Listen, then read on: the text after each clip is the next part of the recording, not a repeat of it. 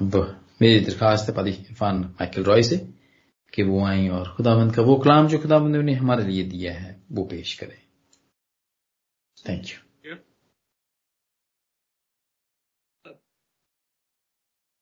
शादमानी से भरा हुआ ये गीत आखिरी अफसोस का इख्ताम है। पिछले कुछ अफवाब से हम देख रहे हैं, हमने इस हिस्से को तकसीम किया, अट्ठाईसवें बाब से लेकर पैंतीसवें बाब तक, और हमने देखा कि यहाँ इस हिस्से में छह अफसोस मौजूद है, छह तरह की सिचुएशंस हैं, छह तरह के के के हालात हैं, छह तरह के के लोग हैं जिन पर जो है वो ये साया इस हिस्से में अफसोस करता हुआ नज़र आता है। ये छह अफसोस की सीरीज़ में तैतीसवें बाब से आखिरी अफसोस शुरू हुआ और अब हम इन छह अफसोस की सीरीज़ के अख्ताम की तरफ़ पढ़ रहे हैं। और इस छठे अफसोस का और इस पूरी सीरीज़ का जो अख्ताम है शादमानी के गीत से इसका अख्ताम होता है। जब हम इस गीत के मतन को देखते हैं इस हवाले को देखते हैं, टेक्स्ट को देखते हैं तो मतन में हमें कुछ ऐसे इशारे नज़र आते हैं। मतन में कुछ ऐसे इशारे मौजूद हैं, जिनकी बुनियाद पर हम इस गीत को दो हिस्सों में तकसीम कर सकते हैं। मसलन, अगर हम पहली आयत को देखें तो वहाँ पर हमें बियाबान और दश्त का ज़िक्र मिलता है। आयत का आगाज़ इस तरह से होता है कि बियाबान और वैराना शादमान होंगे और दर्श खुशी करेंगे। और फिर छठी आयत को अगर हम देखें तो वहाँ पर दर्ज है, अगर हम इसके आखिरी हिस्से की, छठी आयत के आखिरी हिस्से को देखें, मैं पहली छठी आयत से पढ़ूँगा, तब लंगड़े किरण की मानद चौकड़ियाँ भरेंगे और गूँगे की ज़ुबान गाएगी, क्योंकि बियाबान में पानी और दश्त में नदियाँ फूट निकलेंगी यानी फिर उसी मजमून को एक फ़र्क अंदाज में दोहराया गया है।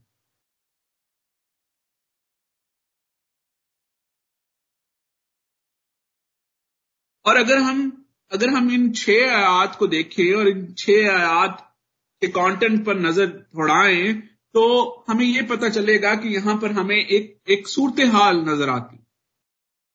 एक खास किस्म की सूरत हाल का ज़िक्र है, और अगर आप गौर से देखें तो हर जो आयत है, इसमें से खास तौर पर अगर आप पहली, दूसरी पांचवी और छठी आयत, और फिर उसके बाद जो दरमियान में दो आयात आती हैं, तीसरी और चौथी आयत, इसमें एक ना सिर्फ़ जैसे मैंने शुरू में बताया कि हम देखते हैं कि इस हिस्से का जो कि अट्ठाईसवें बाप से लेकर तैतीसवें बाप है और अब हम अख्ताम पर पैंतीसवें बाप में पहुँचे हैं, हमें अफसोस नज़र आते हैं और अफसोस की एक सूरत हाल है और उसका अख्ताम जो है वो शादमानी पर हो रहा है। और जब हम इस गीत के कंटेंट पर नज़र करते हैं, इन आयात पर नज़र करते हैं तो हर आयत में हमें एक सिचुएशन नज़र आती है। हमें दश्त या वैराने का या कमज़ोरी का या नातवानी का ज़िक्र मिलता है, जो कि बदल रही है खुशी में, शादमानी में मुसरत में। अगर हम तीसरी और चौथी आयत को देखें तो वहाँ पर लिखा है, कमज़ोर हाथों को ज़ोर और नातवा घुटनों को तवानाई दो। उनको जो कच्छ दिले हैं, कहो, हिम्मत बांधो, मत डरो। दश्त है, वैराना है, बियाबान है, और उस बियाबान, दश्त और वराने का इंपैक्ट हमें नज़र आता है तीसरी और चौथी आयत में। कि उस वीरानगी की सिचुएशन की वजह से, उस बियाबानी आवारगी की वजह से कमज़ोरी है, नातवानी है कच दिली है। और अब खुदामंद इस सूरत हाल को तब्दील कर रहा है। अब खुदामंद इन हालात को तब्दील कर रहा है। अब ये बियाबान और वराना जो हैं, ये शादमान हो रहे हैं। अब दस दस्त जो हैं, ये खुशी मना रहे हैं। अब सहरा जो है, वो वो बागों में तब्दील हो रहे हैं। सहरा गुलिस्तान में बदल रहा। ये एक खास किस्म का अंदाज है जो कि हमें ये साया की किताब में बारहा नज़र आता है। ये ये साया का तर्ज तरीक जो है, ये हम बार बार ये साया की किताब में देखते हैं। जब भी हमें लोग किसी किस्म की सूरत हाल से दो चार नज़र आते हैं ये साया उनका ध्यान इस बात की तरफ़ मबजूल करवाता है कि उनके लिए एक यकीनी उम्मीद पहले से मुकर कर दी है। उनके लिए उस सूरत हाल से निकलने का रास्ता खुदा ने पहले से तैयार कर दिया।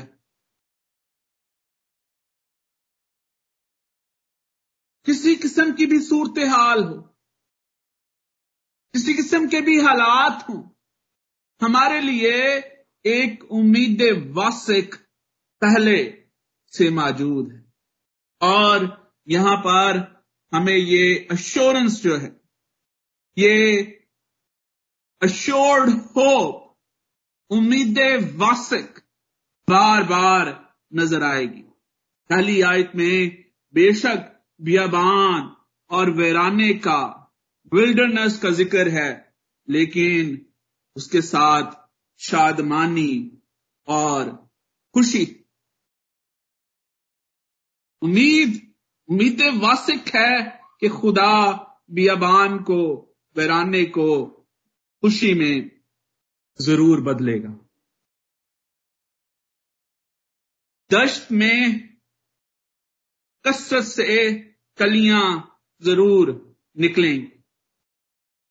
फिर हम पांचवी और छठी आयत को भी देखें तो हमें वहाँ पर ऐसी ही उम्मीद वासिक नज़र आती। ईसाया बार बार ये भी बताता है कि ये उम्मीद वासिक जो है, ये शोर्ड होप जो है, ये जमीनी नहीं, बल्कि आसमानी। है ये जिस्मानी नहीं, बल्कि रूहानी। और इसका ताल्लुक एक खास वक्त से है।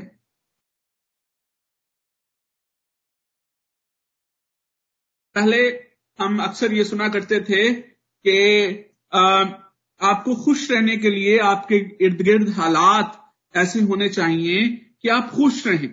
आप, आपके हालात अगर इर्द गिर्द अच्छे होंगे, आप आप जो है, आपके इर्द गिर्द आपको खुश करने वाले वसाइल जो है वो मौजूद होंगे तो फिर आप खुश रह सकते हैं। और अब जबकि हम इल्म के एक खास मकाम तक पहुँच गए हैं और कहा जाता है कि इस दौर का जो इंसान है, इसने इल्म की, के वो जीने तय किए हैं, जो शायद इससे पहले जो इंसान गुजरे हैं, वो उस मकाम तक ना पहुँच सके। और आज का इंसान ये कहता है कि आपकी खुशी का ताल्लुक, आपकी शादमानी का ताल्लुक हालात से नहीं चीज़ों से नहीं है बल्कि खुशी जो है वो आपके अंदर शादमानी आपके अंदर मौजूद है। और अगर आप अंदर से खुश हैं अगर अंदर से आपके दिल में आपके अंदर शादमानी मौजूद है तो फिर आपको हालात और वाकयात आप, आपके लिए अहम नहीं।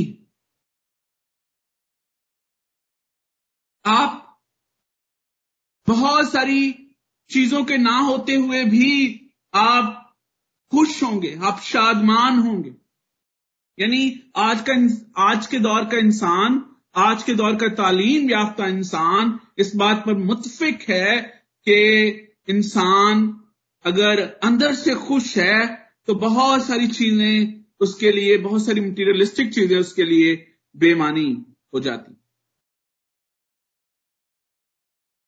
और इसीलिए आज हम इस बात पर भी मुतफिक नज़र आते हैं कि बहुत सारे लोग दुनिया की सारी चीज़ें तो हासिल कर लेते हैं, लेकिन फिर भी वो जो हकीकी खुशी है, अंदरूनी खुशी है, वो उनको हासिल नहीं होती। और यही वो वो बात है जो कि ये साया यहाँ पर जिसकी तरफ़ इशारा कर रहा है कि ये उम्मीद वास्तविक, ये खुशी की उम्मीद, ये शादमानी की उम्मीद इसका ताल्लुक जमीनी चीज़ों से नहीं, बल्कि आसमानी चीज़ों से है। इसका ताल्लुक जो है वो जिस्मानी चीज़ों से नहीं, बल्कि रूहानी चीज़ों से है। इसका ताल्लुक आउटवर्ड दुनिया से नहीं, बल्कि इनवर्ड दुनिया से है। यहाँ पर खास तौर पर वो उस खुशी की बात करता है जो कि खुदा के जलाल के वसीले से हमें हासिल होती है। उस उस चीज़ का बयान करता है जो कि जो कि खुदा की हशमत को देखने के वसीले से हमें हासिल होती है। अगर हम दूसरी आयत और उसके दूसरे हिस्से को देखें, जहाँ पर लिखा है, वो खुदावन का जलाल और हमारे खुदा की, वो खुश शादमानी के गीत खुशी के गीत और और वीराने का और बियाबान का शादाब होना, खुशी में बदलना, उसकी, उसके, उसकी, उसका, उसकी वजह क्या है कि वो खुदावन के जलाल और खुदा की हशमत को देखेंगे। खुदा के जलाल को अपने रूबरू देखेंगे। और मैं अक्सर ये बात करता हूँ और आज फिर मैं ये बात दोहराए देता हूँ ईमानदारों के लिए इन बातों को जानना बेहद ज़रूरी है कि जो निजात याफ्ता लोग हैं, वो ये इस बात को जानते हैं कि हम निजात याफ्ता लोग तीन मराहल से गुजरते हैं। पहला मरहला, जिसको तस्दीक का मरहला कहा जाता है। यानी जब हम खुदा बाप के ले पालक बेटे और बेटियाँ बन जाते हैं। जब हमारे माथों पर मोहर हो जाती है जब हम ज़िंदगी मौत से निकलकर ज़िंदगी में दाखिल हो जाते हैं और वो ज़रिया जो है वो हमें मालूम है कि किस ज़रिए से हम आ, हमारे माथों पर मोहर की जाती है और हमें आगे जाके उस ज़रिए को को मजीद डिटेल में, वजाहत के साथ उसको देखेंगे। और फिर जब ईमानदार जो है, जब तस्दीक के अमल से गुजर जाता है तो फिर एक और मरहला शुरू होता है और उसको सर्टिफिकेशन तकदीस का मरहला कहा जाता है, जिसमें ईमानदार जो है, वो इस ज़मीन पर एक ऐसी, एक खुदा के बेटे और बेटियों की तरह ज़िंदगी बसर करने की कोशिश करता है, जिसमें वो अपनी पुरानी इंसानियत को खैर बात कहता है और अपनी नई इंसानियत में, नई पैदाइश में बढ़ता है, ग्रो होता है। And this is this is not a जहाँ पर this is not a phase जिस पर जो है वो हमें हमेशा जो है सक्सेस ही मिलती है। बल्कि पालूस रसूल इस फ़ेज़ के, इस दुरानिये को बड़ी खूबसूरती से बयान करता है।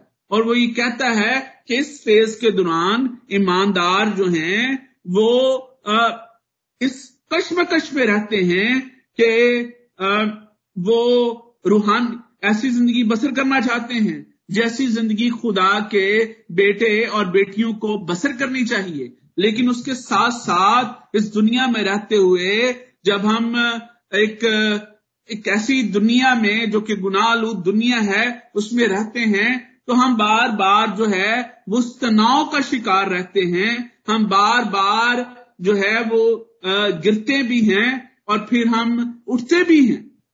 हम इस जंग की हालत में रहते हैं, जिसको पालू ससुल ये बयान करता है कि मैं अपने अंदर दो तरह की शरीयत महसूस करता हूँ और ये दोनों जो शरीयतें हैं ये आपस में हमेशा जो है ये जंग करती रहती और ईमानदार इस तनाव का उस वक्त तक शिकार रहेंगे जब तक वो खुदा के जलाल में उस के मरहले में दाखिल नहीं हो, जा, हो जाते। जब हम खुदा बाप उसके तख्त के सामने, रूबरू उसके जलाल से शनासाई हासिल करेंगे, उसका तजुर्बा करेंगे। और ये ये जो खूबसूरत एहसास है, तजल्ली का ये खूबसूरत एहसास, तजल्ली की उम्मीद नहायत ज़रूरी है ईमानदारों के लिए इस ज़मीन पर ज़िंदगी गुजारने के लिए। और ईमानदार का जो टारगेट है, वो खुदा के इस जलाल में दाखिल होना है। रूबरू उस बरे के तख्त के सामने खड़े होकर उस जलाल को एक्सपीरियंस करना है this is what keeps us going Isaiah इसी तजल्ली की उम्मीद का ज़िक्र यहाँ पर करता है मैं एक और बात यहाँ पर उसके साथ साथ ज़िक्र करता चलूँ और ये इस बात को समझना बहुत ज़रूरी है कि हम ज़मीन पर भी खुदा के जलाल से शनासाई हासिल करते हैं और और इस ज़मीन पर हम पलूस रसूल कहता है और हमने दूसरी, हमने नए अन्न में बार बार पढ़ा है कि यस्सु मसीह, जो कि उसके जलाल का परताव है, और जिसके जलाल, जिसका जलाल हमने ऐसा देखा जैसा बाप के इकलौते का जलाल, उसने उसने बाप के जलाल को हम पर ज़ाहिर किया। और हमें झलक दिखलाई उस जलाल की जिसको हम आ, उस वक्त जब हम तजल्ली में दाखिल होंगे हम उसको हमेशा के लिए एक्सपीरियंस करेंगे। उस जलाल को हमने ज़मीन पर भी देखा मसीह यस्सु के वसीले से। और आज हम खुदा के कलाम इकदस के वसीले से उस उस जलाल को जानते हैं, उससे हमारी शनासाई है, उससे हमारी वाकफियत है।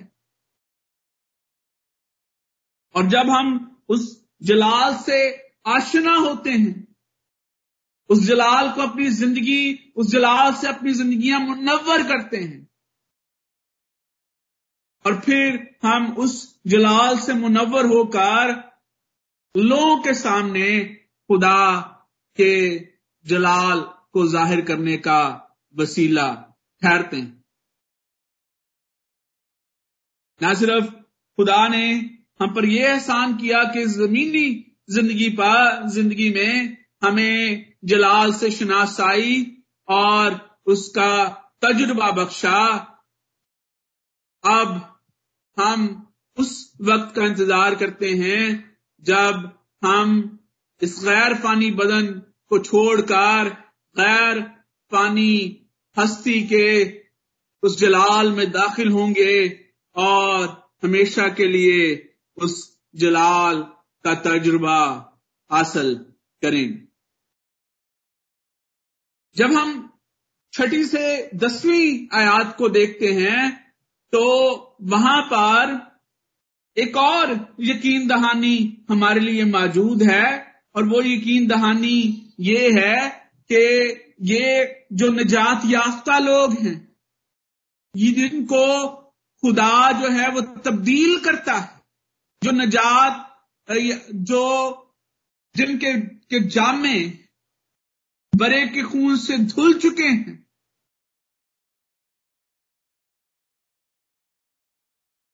खुद उनके लिए ये यकीन दहानी है कि खुदा के जलाल में दाखिल होने का रास्ता उनके लिए महफूज है और शादमानी से भरा है।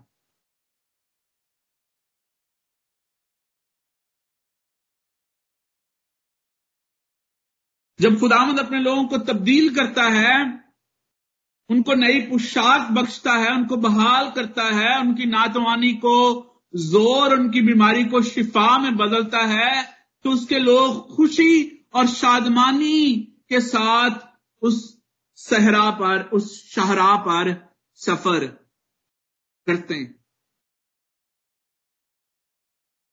पुराने आदम में मुख्तलिफ़ तरीकों से इस कॉन्सेप्ट को बयान किया गया है। हालाँकि ये कहता है कि जब आफ्ताबे सदाकत तलू होगा तो तुम उसकी किरणों से शिफा पाओगे। वो जो कि उस जलाल का जलाल का जो जलाल से शनासाई का, वाकफियत का जो तरीका खुदा ने हमारे लिए मुकर किया है, जो उसका तजुर्बा कर लेते हैं। वो इन पाकिजगी की शाहराहों पर शादमानी के साथ चलते उनके लिए जलाल तक पहुँचने का रास्ता महफूज है। हम यसु मसीह ने कहा कि राह, हक और ज़िंदगी मैं हूँ। कोई मेरे वसीले के बगैर बाप तक, जलाल तक नहीं पहुँच सकता। एक शाहरा है जो कि हमारे लिए तैयार है। एक रास्ता है जो कि हमारे लिए तैयार है। और ये जलाल तक पहुँचने का, खुदा के जलाल तक पहुँचने का ये रास्ता जो इस रास्ते से गुजरता है, ये ऐसा महफूज रास्ता है। ये ऐसा दुरुस्त रास्ता है कि जो कोई भी इस शहरा को पर चलता है, वो उस दरवाजे तक पहुँचता है, उस मंजिल तक पहुँचता है, जहाँ हम उसके जलाल में, उसके साथ जो है वो मौजूद होंगे। जब हम इस गीत को पढ़ते हैं तो वहाँ पर बारहा अगर आप गौर से देखें तो यहाँ पर हमें शादमानी के नगमे नज़र आते हैं। खुशी के नगमे नज़र आते हैं। वो शादमानी से गाकर खुशी करेंगे। वो खुशी करेंगे अगर आप पहली आज को देखें, और उसके बाद अगर आप दूसरी वो शादमानी से गाकर खुशी करेंगे। और फिर आप आगे अगर आप देखें तो आपको बार बार ये कॉन्सेप्ट नज़र आएगा। गूँगे की ज़ुबान गाएगी, क्योंकि बियाबान में पानी और दश्त में नदियाँ फूट फूट निकली हैं। और बार बार आपको ये शादमानी जो इस जो इस शाहरा पर चलता है, जो इस रास्ते पर चलता है, वो सयून में गाते हुए आएँगे। अब्दी सरूर उनके सुरों में होगा। बार बार शादमानी के गीतों का ज़िक्र आपको मिलेगा। जबूर चौरासी में लिखा है कि वो वादिये बुका में से गुजर कर उसे चश्मों की जगह बना लेते हैं।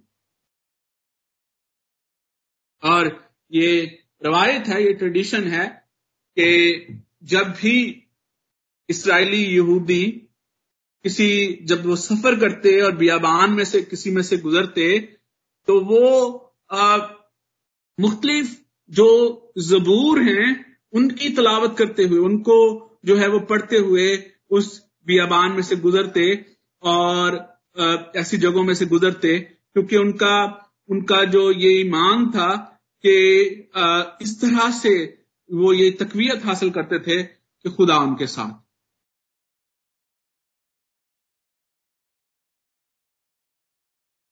अजीजों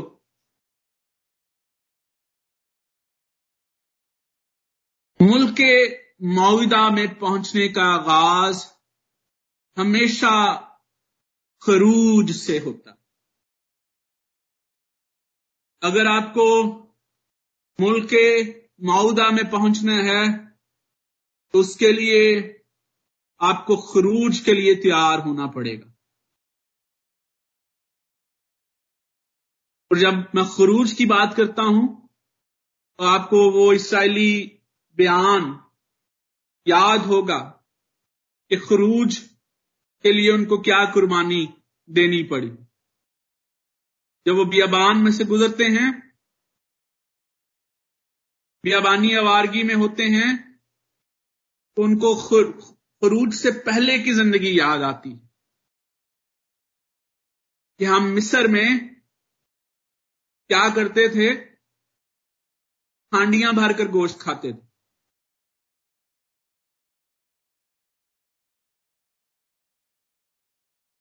हर मुल्क के मौदा में पहुँचने से पहले एक खरूज ज़रूर होता है।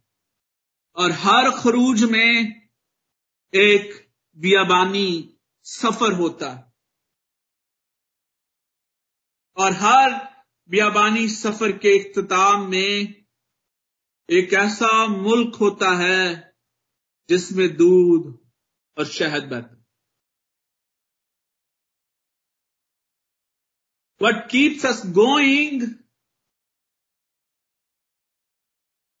वो चीज़ जो कि ईमानदारों को शाहराह पर चलाए रखती है।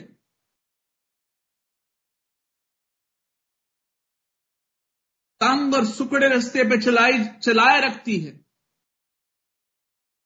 वो ना खरूज है, ना बियाबानी आवारगी है, बल्कि वो मंजिल है, वो मुल्क मौदा है, जहाँ उनको दूध और शहद बहता हुआ नज़र आता है।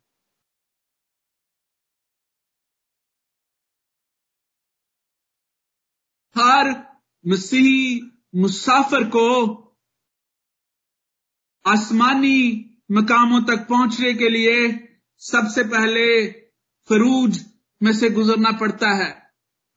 और खरूज के बाद बियाबानी अवारगी शुरू होती है। और इसीलिए यसु मसीह ने कहा कि वो रास्ता जो ज़िंदगी तक पहुंचाता है, वो तंग और सुकड़ा है। उस पर चलना आसान नहीं है। जब ईमानदार तंग और सुकड़े रस्तों पर चलते हैं तो उनको वो मुसाफिर दिखाई देते हैं जो कि कुशादा रस्तों पर चलते हैं। और उनको लगता है कि जैसे तंग और सुकड़ा रास्ता नहायत कठिन काम है।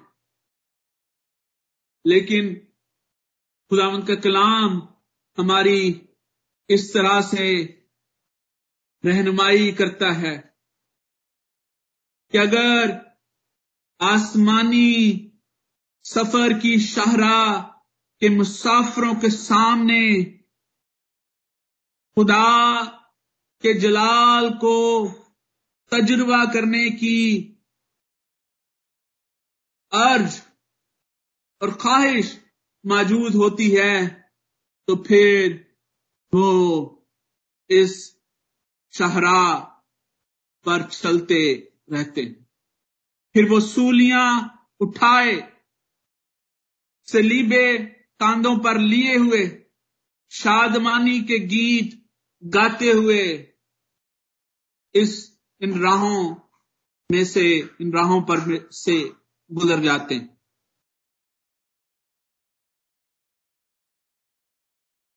अजीजो, ये गीत ना सिर्फ़ यसाया के दौर में जो ईमानदार थे, पुराने अहदनामा की कलिसिया के लिए नहायत तसली और इत्मीनान और अश्योरेंस का गीत था। ये गीत आज नए अहदामे की कलिसिया के लिए और ईमानदारों के लिए भी तसल्ली, इत्मीनान और यकीन दहानी का काम करता है। हम जो आसमानी मुल्क के मुसाफिर हैं, हम जो नए अहदनामा की कलीसियाँ हैं, हम जो निजात याफ्ता, तब्दील शुदा लोग हैं।